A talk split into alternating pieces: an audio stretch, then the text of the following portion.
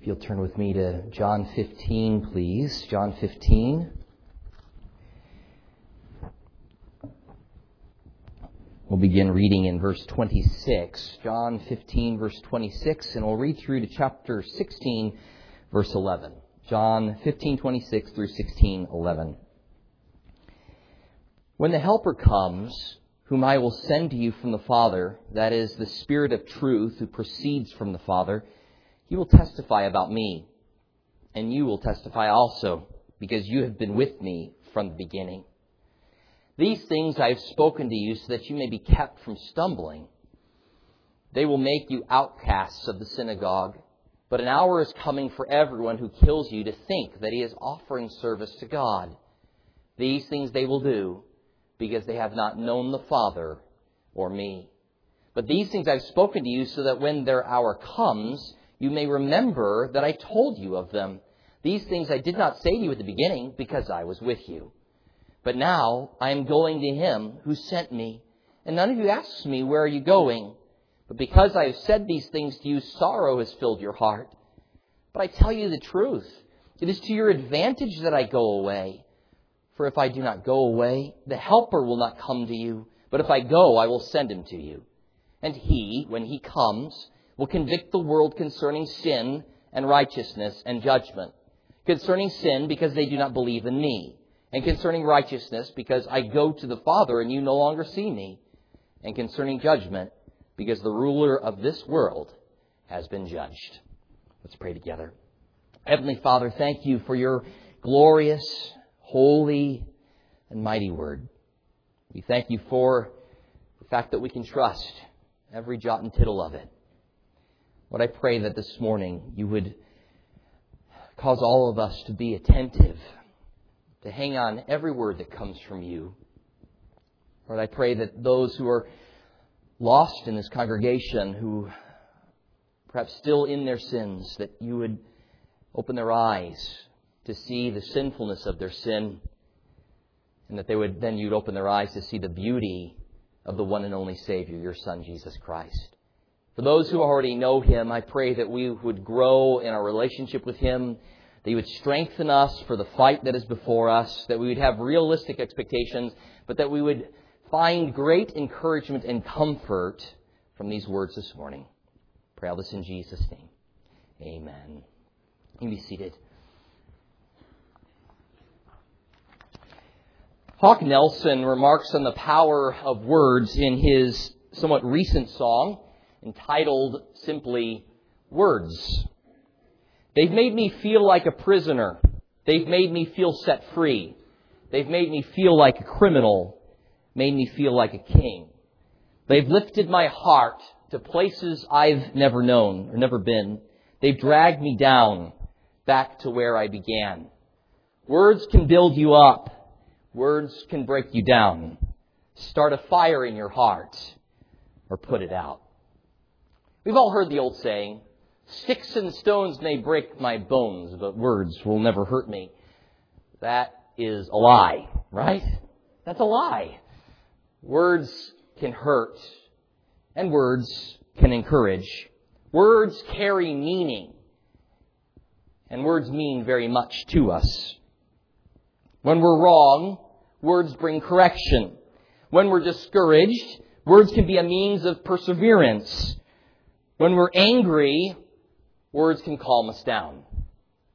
When we're fearful, words can comfort us. It's that last quality of words that I want to spend time with today. Words can comfort us when we're afraid. Jesus has been engaged in dialogue with his disciples for some time here in John. He's preparing them for his departure. And he's preparing them for what to expect following his leaving them. He exhorted them in John 14:1 towards the beginning of this dialogue, "Do not let your heart be troubled. Do not let your heart be troubled. Believe in God, believe also in me." And in the text before us this morning, Jesus is continuing to give his disciples reasons for his coming departure. Why is it that he's leaving? And he furthers their understanding of the benefits that will accrue to them by his departure. But things aren't sitting so well with the disciples. They don't like the thought of Jesus leaving them. I think this text illustrates an irony when it comes to words of comfort. There are moments in which words of comfort are not immediately comforting. There are times when words of comfort do not provide immediate gratification. There are times when the words that are shared with us don't give us what we're longing for. But nonetheless are ultimately good for us to hear. There are moments in which we must speak words that do not meet with immediate approval, but words that nonetheless need to be said. They must be said because we know that they will have a long-term benefit that far outweighs short-term pain. Some words of comfort are hard to take immediately, but they have long-term benefit, which proves them to truly be comforting words. On the other hand, there are other words that are sometimes spoken with us that have an immediate gratification to them, but they don't have a lasting, enduring comfort to them because they're not grounded in reality or truth or goodness or beauty. In this sermon entitled Words of Comfort, we'll consider an announcement, an answer, and an assurance. An announcement, an answer, and an assurance. Number one, we will see an announcement with great purpose. An announcement with great purpose. Jesus is telling his disciples that persecution is coming. The persecution that the disciples of Jesus have seen up to now has all been leveled against Jesus. Jesus' disciples have been pretty much left alone. All of the antagonism has been directed towards Jesus himself. And now Jesus is about to depart. Some might think with Jesus is leaving, if he's been the source of antagonism with everyone else, once Jesus is gone, then won't things settle down? Isn't Jesus the one that's causing all these troubles? Won't it settle down once Jesus has gone away? Won't it in some way subside? What Jesus is saying here is, no, it won't. Because the focus of Jesus' enemies will not merely shift to now those who follow Jesus, those who take Jesus' name and Jesus' ministry. Why would this persecution come against Jesus' disciples? Well, because Jesus won't be left without a witness. He would send the Holy Spirit, he says, you're from the Father, to testify about Him. And He would make testimony through His disciples for the truth of the gospel. It would be this ongoing witness before the world that the world would reject. And just as the world hated Jesus, they would hate those who bring the message of Jesus to them. Jesus explains why it is It's because they love the darkness rather than the light. Jesus' own life and ministry and words exposed darkness. He was the light of the world. And all those who are made lights of the world by being in Christ also shine in dark places. And the darkness does not like the light.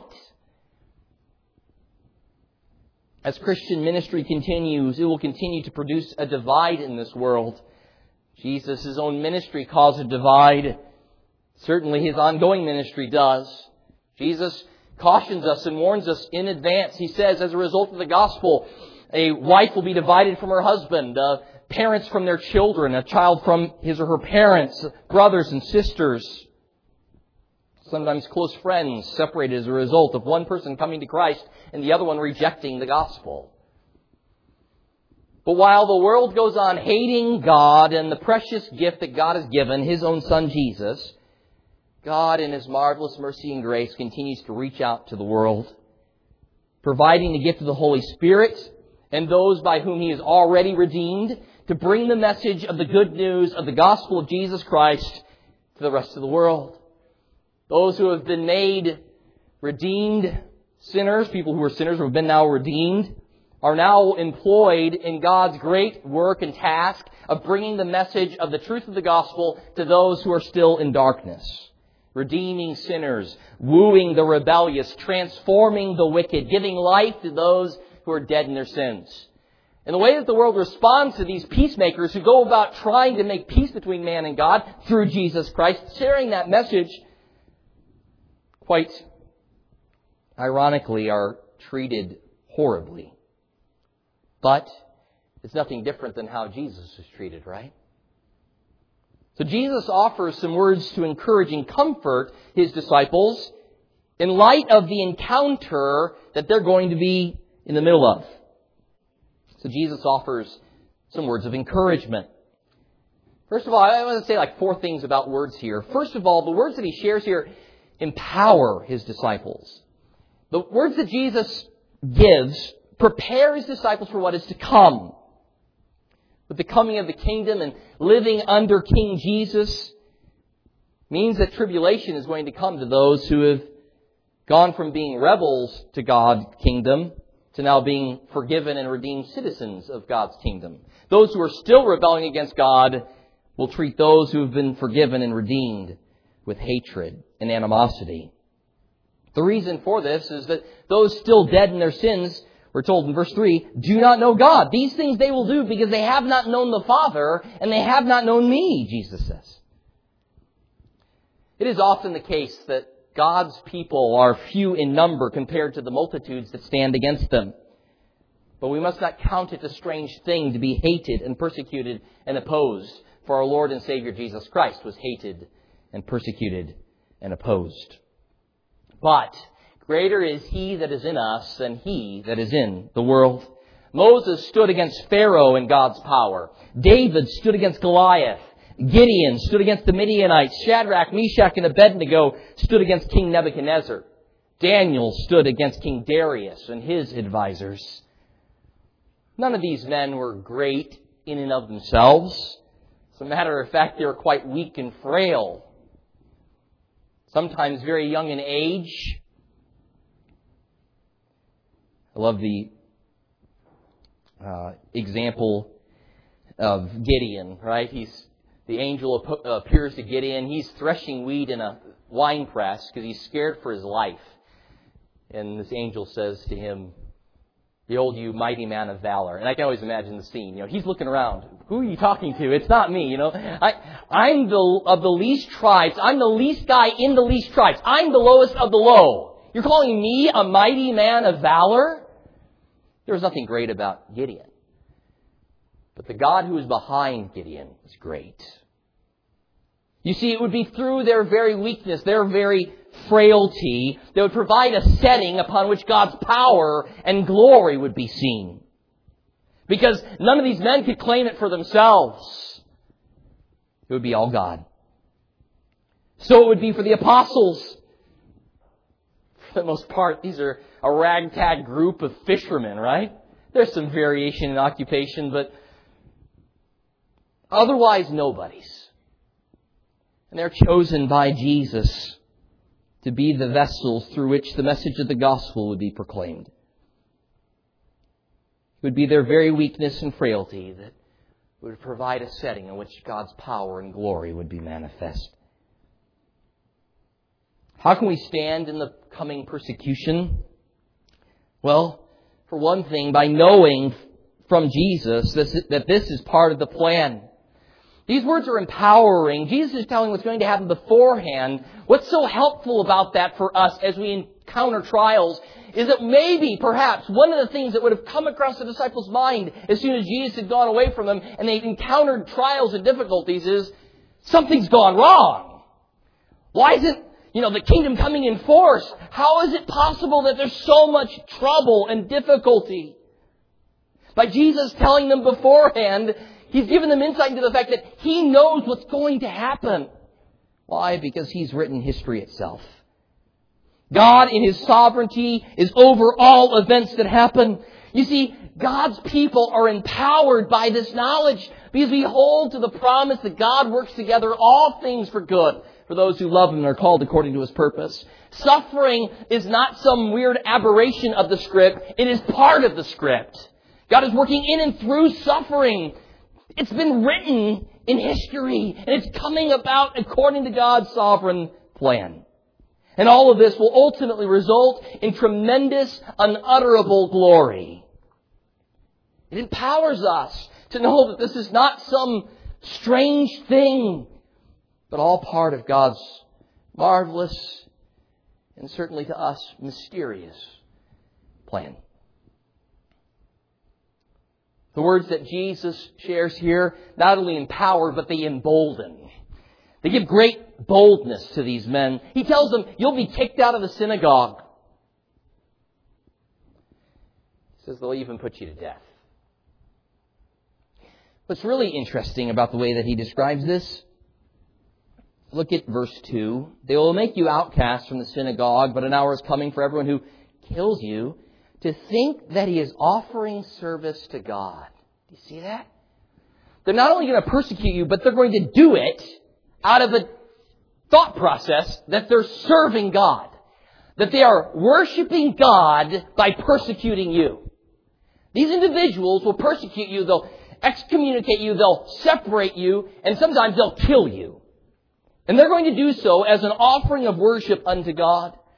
This verse is proof that not all zeal is right. Just because someone is intense in their religion, that can all be misdirected and, result, and result in great evil.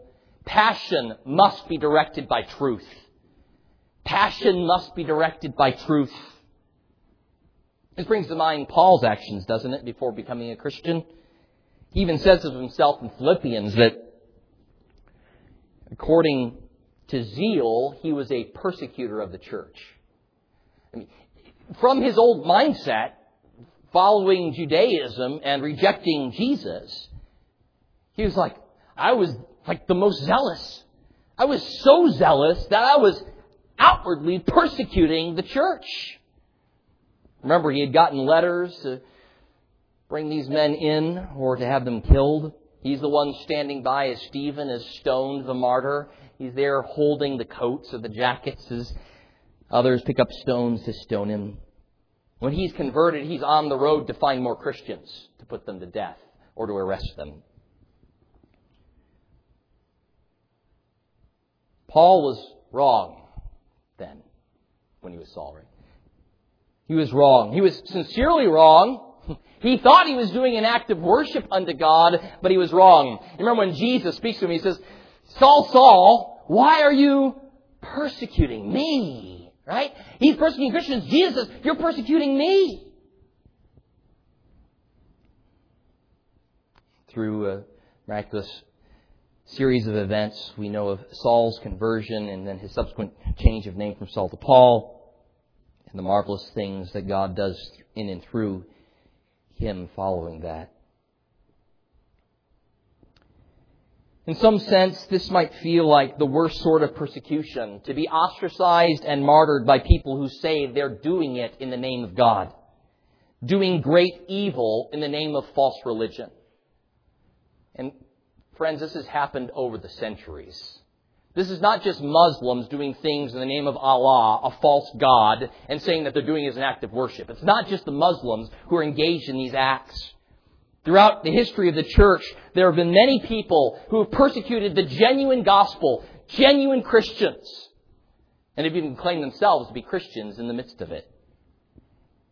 How many men were burned at the stake and hung for holding up the genuine truth of the gospel during the Middle Ages, the days preceding the Reformation and even around the time of the Reformation? There may be some irony here, though, because while these wrong-headed religious people believe that they're offering a sacrifice unto God, and they're all self-deceived about all of that, there is, in another sense, a true sacrifice being given. But it's being given by the Christian who willingly lays down his or her life as an offering to God, who makes a bold and courageous testimony for Jesus' sake, even in the midst of this person thinking they're doing what they're doing for God. There is a sacrifice being made, but it's not by the person doing the killing, it's by the person laying down their life as a martyr. Matthew 10, 19 and 20, Jesus says, When they hand you over, do not worry about how or what you're to say, for it will be given you in that hour what you're to say. For it is not you who speak, but it is the Spirit of your Father who speaks in you.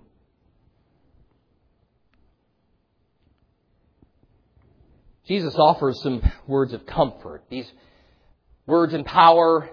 These words embolden.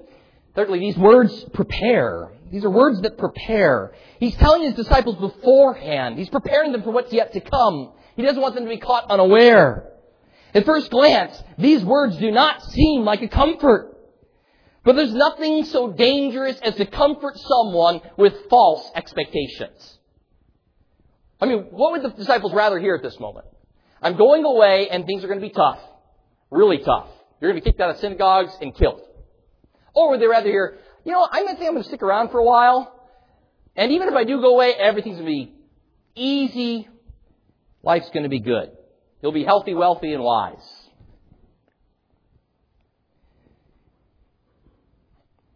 What's true comfort? To be told all is well when things are not all well is no real comfort. The problem happened in the Old Testament with false prophets and wicked priests.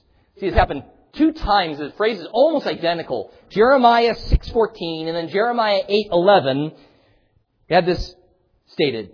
They have healed the wound or brokenness of my people lightly or superficially, saying, Peace, peace, but there is no peace. They've treated my people superficially because all they want to hear is peace. And so they're telling them what they want to hear, but there is no peace. You see, the immediate gratification of those words, that there's peace, seems like a comfort. That is until you realize there is no peace. Should more overt forms of persecution break out in this country, how many people who presently profess to be Christians would still do so? How many people loosely affiliate themselves with churches and are nothing more than stony ground hearers who immediately hear the Word of God, receive it on the surface with joy, but soon fall away as soon as affliction or persecution arises because of the Word? Jesus does not sugarcoat the gospel. The gospel is the greatest news you could ever hear. But on this earth, you will have tribulations. And to be forewarned is to be forearmed, as it has been said. You see, while Jesus was with them, he protected his disciples. He watched over them. Even when Jesus is arrested, right? Right after the moment where Jesus is arrested in John 18, 8 and 9, his concern is, I'm the guy, arrest me, leave these men alone. Jesus is watching over his disciples soon coming, there will be direct attacks on Jesus' disciples themselves. And this is why Jesus says, I didn't have to talk to you about this before, but now I do. Now it's an important thing for us to have a discussion about this. At it in verse 4, second part of verse 4. These things I did not say to you at the beginning because I was with you. But, but knowing that Jesus knew that what they would be up against and foretold it provided them with a quiet confidence even if it's difficulty that would be ahead. It would stir up in them further confidence in the Lord because Jesus is Lord of history and events, and things are not spinning out of control. All is unfolding according to His providential guidance. I've never understood it when some disaster happens, people finding some solace in, oh, God knew nothing about this. What solace is there in that? So the world is spinning out of control and God's hands are off everything? There's no comfort in that. There is comfort in knowing that all things happen for God's glorious purposes, even when I can't search them out. Even when things go beyond my comprehension. Imagine that. Things going beyond my comprehension. Fourth thing words do here, uh, words preserve. Words preserve remembering what Jesus said would provide fortitude to his disciples when the hour of trouble was at hand. Jesus shares these things because he wants them to be recalled in that hour. Look at verse 4, first part of it. These things I have spoken to you so that when their hour comes, you may remember what I have told you. You might remember that I told you of these things. He wants these to be brought to their memory in the midst of their darkest hour, or what seems like their darkest hour.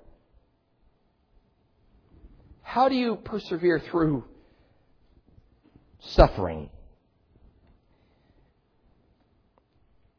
I think Jesus is pointing us to himself.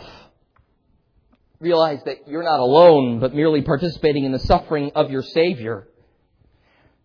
Just as confidence in Jesus as Lord provides us with boldness, reliance upon Jesus as our Savior is what causes us to persevere through it.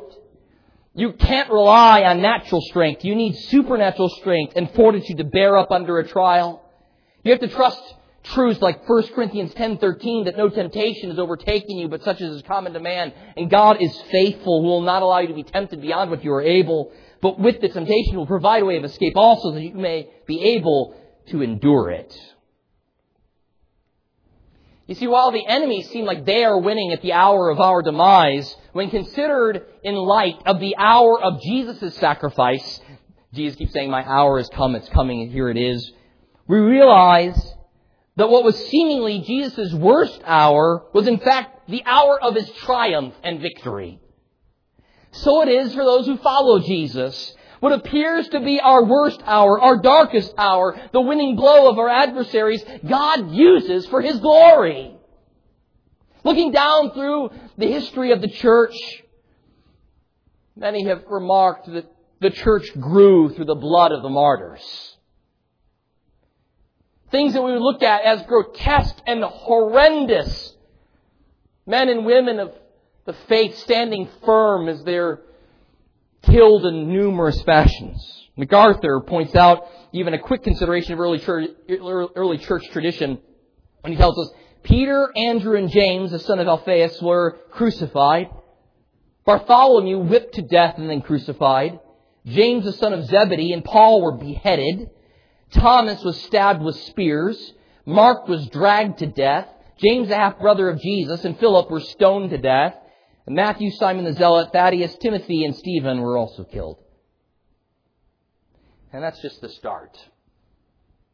This continued through the early church, through the medieval church, through the church of the Reformation, and even in the modern day church. Christians continue to be killed for their faith all across the world.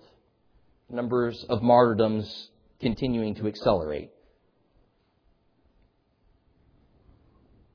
How do they persevere? How do they hang in there? By knowing they're not alone.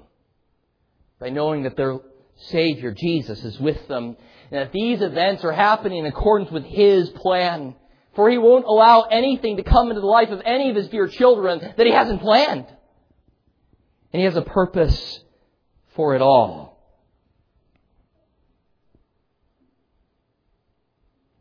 Point two.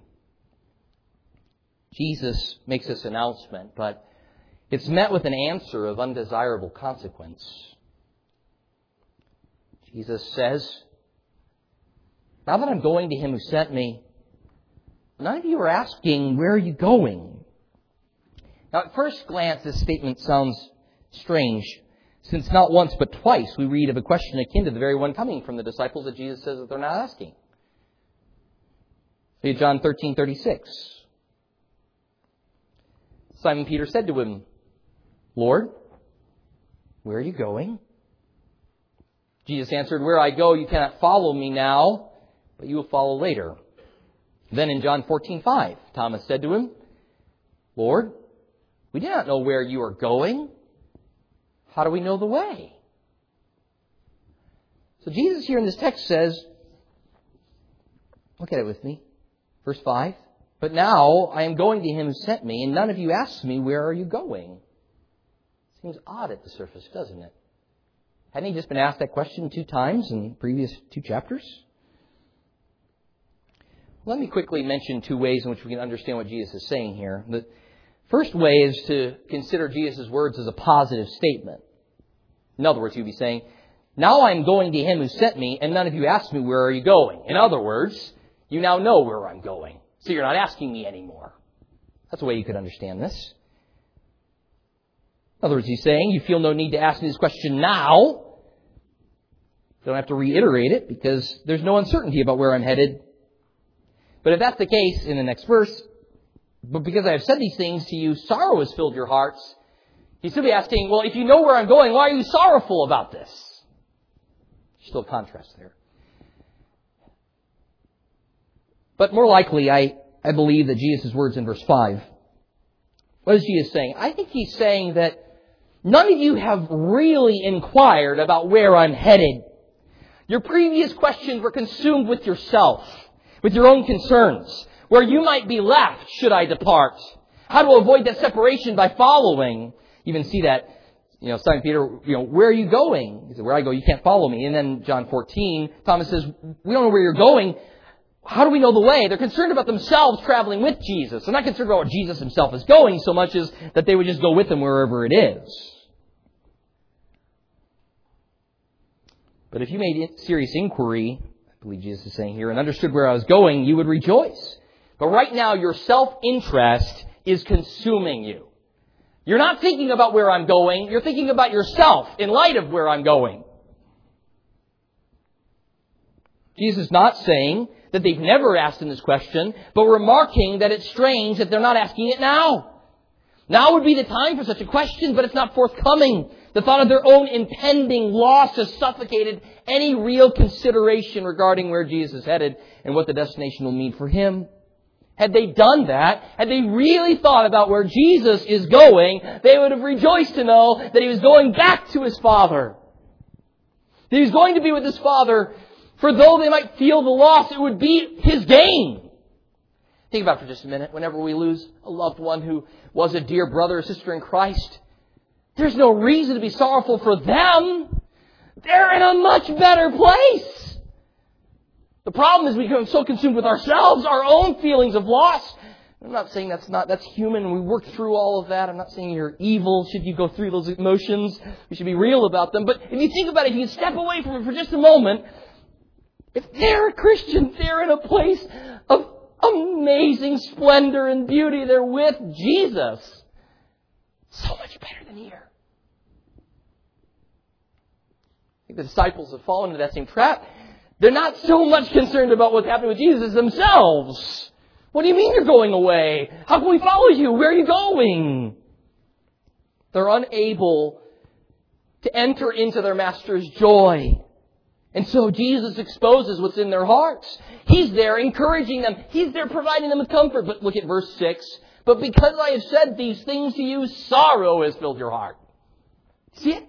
Jesus has given these words as words of comfort, but their immediate reception is nothing but pain and sorrow.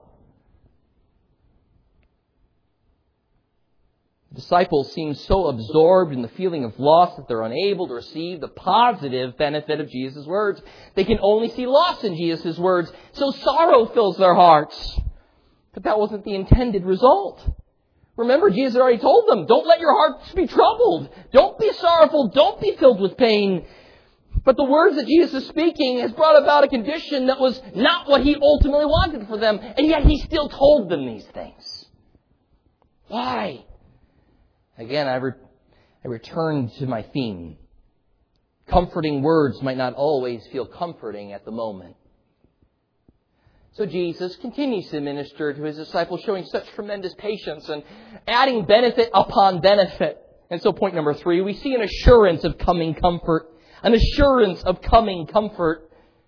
It's for the disciples' good that Jesus goes away, he tells them, for the sending of the paraclete, the helper, or otherwise translated, and I think appropriate here, the comforter, is dependent upon Jesus going to the Father. He says, unless I go, the comforter won't be sent. But if I go, he will be sent. He assures his disciples that it is better for them should he go. He's already explained his departure would be temporary, and his going away, John 14, 2, would be to prepare a place for them. He also told them that by his going, they would be enabled to do greater works, John 14, 12. He also told them that by his going, it would impart richer knowledge to them, John 14, 20. They would look back on all these things and have clarity and understanding of everything he's talked about. He also mentioned in John 14, 28, they would draw them closer in the Spirit. He has just listed advantage after advantage after advantage after advantage of him going. And they're still in pain. And so he super adds to those even further. He says, You might lose my visible presence, but it would be more than compensated for by the coming of the Comforter. Comfort in the fullest sense imaginable. God is going to provide comfort to his children in the person of the third person of the triune God. He's not going to just send words of comfort. He's going to send the person, the comforter, the Holy Spirit. And he would equip God's children with all the resources they would need to persevere for Christ's sake and for God's glory. I think it's good counsel for us to return to this text whenever we're tempted to say, man, I just wish, you know, Jesus was still here physically. I wish I was living when Jesus was alive on earth. I, know, I myself have thought those things. Wouldn't that be, I mean, that'd be cool, right? Walk around with Jesus like that. But Jesus told his disciples it would be better for them for him to leave. Guess what? We live on that side of his leaving.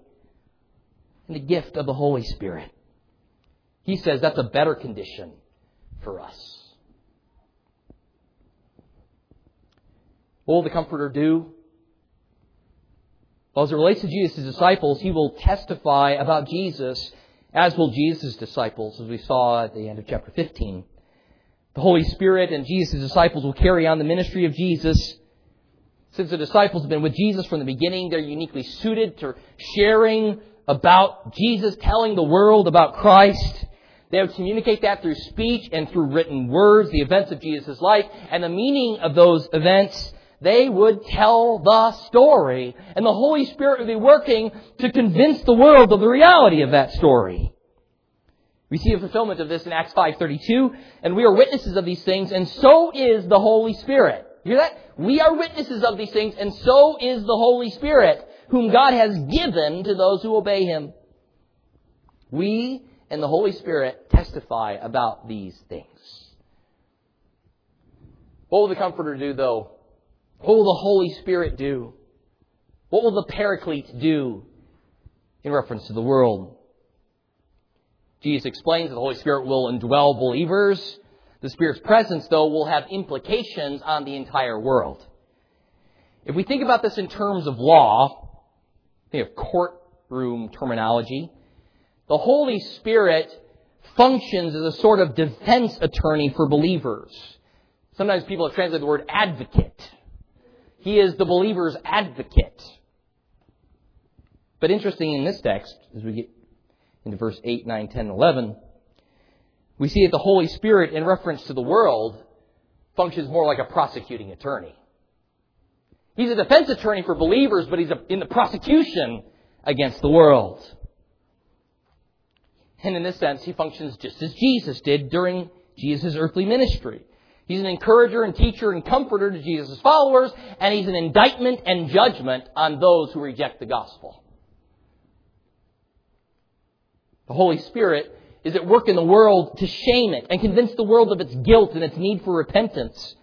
In some cases, this will result in its repentance and the conversion of the lost, but in other times, it will serve to just further harden hardened hearts leading eventually to their everlasting punishment. The Holy Spirit finds the world guilty on three counts. Three counts.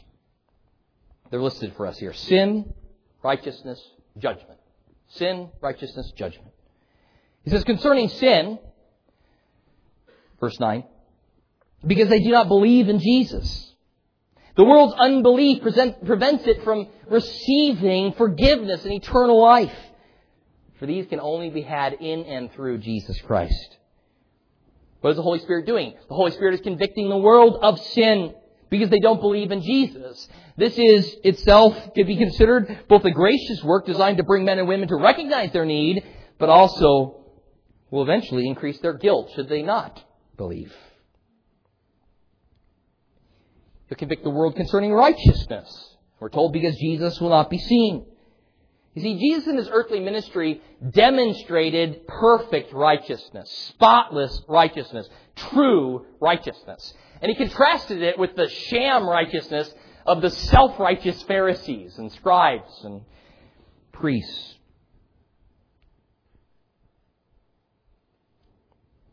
Jesus was put to death as if he was a criminal, as if he had sinned, when in reality he had done nothing of the sort. How do we know that that is the case? Well, we're told in Scripture that the verification of his sinlessness is seen by his resurrection.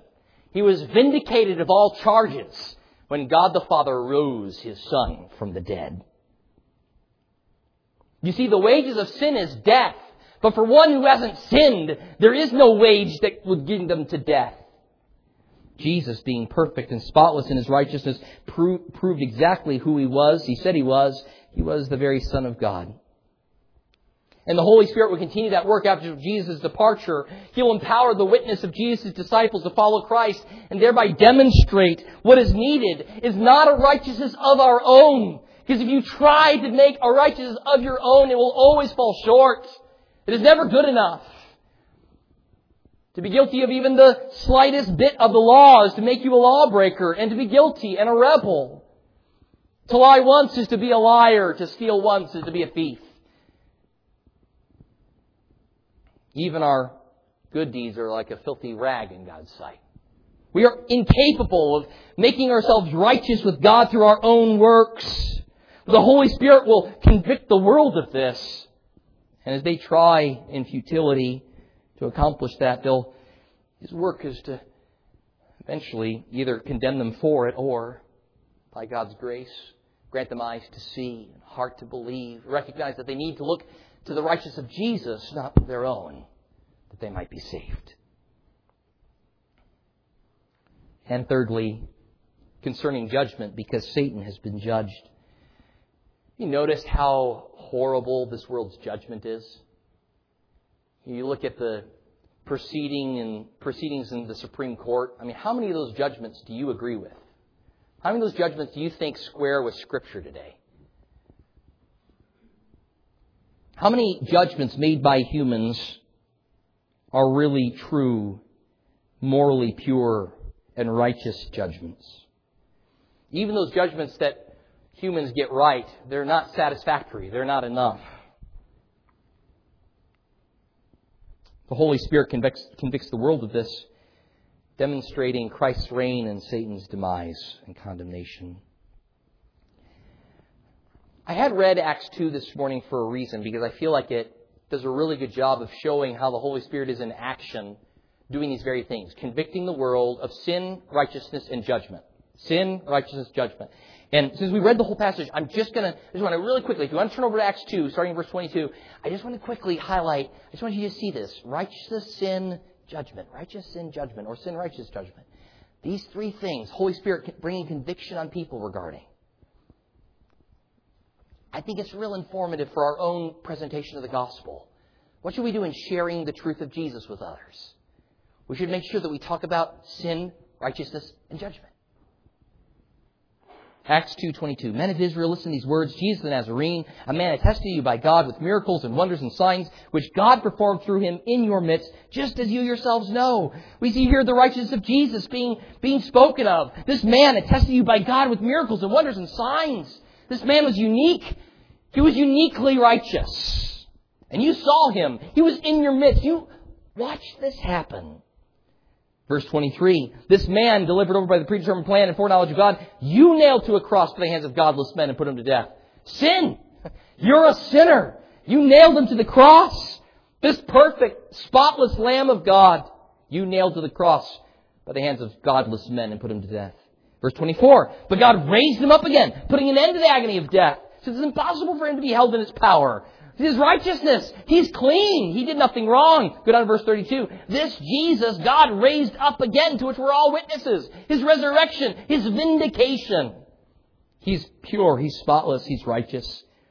Look at verse 33. Therefore, having been exalted at the right hand of God, having received from the Father the promise of the Holy Spirit, you see that? Having received from the Father the promise of the Holy Spirit, He has poured forth this which you both see and hear. We're now experiencing the blessing that Jesus said we would receive. The Holy Spirit has been poured out. And it's as a result of that pouring out that you're seeing this, that you're observing this. For it was not David who ascended into heaven, but he himself says, The Lord said to my Lord, Sit at my right hand until I make your enemies a footstool for your feet. Therefore, let all the house of Israel know for certain that God has made him both Lord and Christ. Here's the judgment. He is Lord and Christ. Again, we see sin highlighted in Acts 2.36, second part of it. This Jesus whom you crucified. What's the result of all of this? And you can read it for the rest of the passage, 37 to 47. When they heard this, they were pierced to the heart. Human words can't pierce the heart. Only the working of the Holy Spirit can transform the heart. That's why in the same room, people can, one person can be listening to the gospel and come under deep conviction, know his sin, know that Jesus' righteousness is what he needs because his own righteousness is filthy rags, and cry out to a Savior, knowing that a judgment is coming. And so either your sin is judged on Jesus or you're judged for your sin, one way or the other. There's a difference between a person who recognizes all of that sitting in the same room and the other person next to him doesn't even care or disagrees with it all altogether.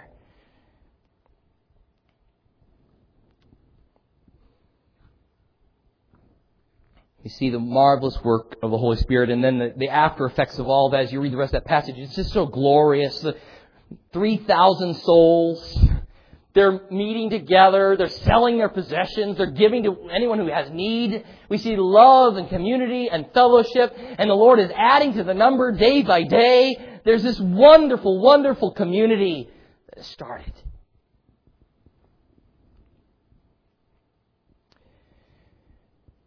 Sometimes words of comfort aren't much of a comfort to us immediately, but they are in the long run. Some words have to be shared at a time when they will most likely bring immediate sorrow or pain. But they're shared anyway because they have long-term benefit. I told my wife some time ago that should I die, I want her to remarry. Being the dear sweet wife that Leah is, she said to me, I could never do that. There's no one as great as you. And as much as that is a wonderful sentiment, I know that's certainly not the case. But it does further prove her status as being the best wife in the world. But anyway, um, I reiterated my statement to her because while considering my death might not be a heartwarming moment between the two of us, I knew it would have a long-term benefit should I indeed die, leaving her with the knowledge that I long for her to enjoy the blessing that is in marriage, whether I am there to benefit from it or not. Well, I had an interesting discussion this past week while I was in Houston at the CiRCE conference. I was sitting at the table eating lunch, and a gentleman sat a seat away from me, and he began eating. He looked really familiar to me, but I couldn't place my finger on why. But within seconds of exchanging introductions, he immediately gasped at the table, Jess from Math 151! Here before me was Randy Hines, a classmate of mine from my freshman year at Texas A&M Calculus 1 class. I hadn't seen him in 17 years. And to be quite honest, I hadn't thought of him much since those days. But he excitedly recounted the time that we had in class. And he remembered the help that I gave him in tutoring for the class. He told me that he had periodically thought about me over the years and had been praying for me. And I was deeply touched. After telling him a little bit about myself and my family and my ministry, I asked him about his life, and he shared the following story. After A&M, Randy had pursued further education, which led him to Washington, D.C., where he would meet and become close friends with two roommates, Matt and Edward, while studying theology and philosophy. His friend Matt would later be married to Lucy, as you see in the picture. I think we've got a picture of them. Randy is the one here with a, you know, a little bit less hair. Um, and then that's his friend Matt to his, his right, our left, and that's and Matt's wife, Lucy. They would be there, and um, Edward would be there also with them. Matt and Lucy would have three boys. And throughout this time, Randy dated several different girls, and he would bring them over to their house because he loved their marriage so much that he wanted to get Matt and Lucy's opinion of any girl he started to date and see what they thought of him. And he said that they kind of met with a lot of disapproval all over those years, and so nothing ever really transpired, and they were right. Well, sometime into Matt and Lucy's relationship, Matt was diagnosed with lung cancer, and he eventually died to the spread of that cancer through his body a mere 10 days after the birth of his third son, leaving Lucy behind with their three boys. But a week before his departure from this world to be with Jesus, he told Lucy that he wanted her to feel free to marry again. As much as Lucy didn't want to hear those words from Matt at that time, it would be those words that would give her peace and confidence and comfort in the time ahead. Roughly two years later, Randy and Lucy would be married. They would later add a baby girl to the three boys in their home already. Here's a picture of their 13 month old daughter, Teresa. And at the risk of putting words into someone's mouth, I told Randy while I sat at the table that if that very situation had happened in my home, I would be delighted to know that one of my best friends had now become husband to my wife, to love and cherish and protect her, and then to love and care for my children. Randy told me at the table that he looks forward to continuing opportunities to pour out his love to these three boys and to tell them of their amazing dad. Here's a picture of Randy and Lucy before they had their daughter. So this is with Randy and Lucy, and then that's Matt and Lucy's three boys that are with them. You see, Matt had set the stage for this beautiful thing by mentioning some words of comfort that immediately stung Lucy. Words that forced a consideration of his soon coming death, but words that would provide the joy of knowing his blessing on Lucy's soon coming marriage to another as he went to be with Jesus. Sometimes words of comfort are like this. They don't really, they don't ignore reality.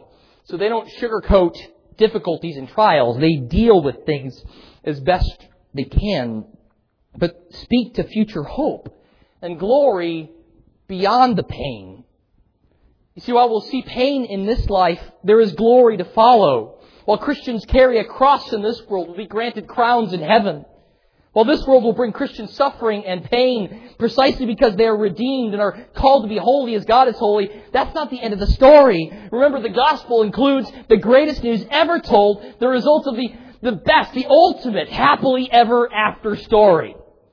There is true and everlasting comfort in Jesus, for not only through Him, or it's only through Him that we are reconciled with God question to all of you today is Has the Holy Spirit been doing that work, convicting you perhaps today of sin, righteousness, and judgment? Will you repent of your sin and trust in Jesus Christ as Lord and Savior today? If you reject the gospel, your end will be eternal destruction. 2 Thessalonians 1 9. So there is no greater comfort that I can offer you than Jesus. And while I cannot promise you health, wealth, and prosperity here and now, Quite the opposite. Walking with Jesus will bring you persecution and trials and difficulty in this life. I can promise you that those who call upon the name of the Lord Jesus will be granted eternal, abundant life. Will be given the forgiveness of their sins. Will be given the very righteousness of Jesus. And will enjoy joy in the presence of God forever. The true message of comfort will, might bring pain at first but its ultimate result is beautiful and glorious beyond your wildest dreams. For momentary light affliction is producing for us an eternal weight of glory far beyond all comparison. Those, my dear friends, are words of comfort. Let's pray together. Heavenly Father, we thank you for true and sincere words of comfort. Thank you that we, as your children, those who have repented of their sin and trusted in Jesus Christ as Lord and Savior, that we have this comfort. Yes, at the immediate it might mean some pain and sorrow in this life, but it is followed by an ending that is beyond our wildest dreams. Thank you for such a great gift. Help us to take these words to heart. Holy Spirit, work in us. Break up hardened hearts in this place. Make them soft and pliable to receive the word implanted which is able to save their soul.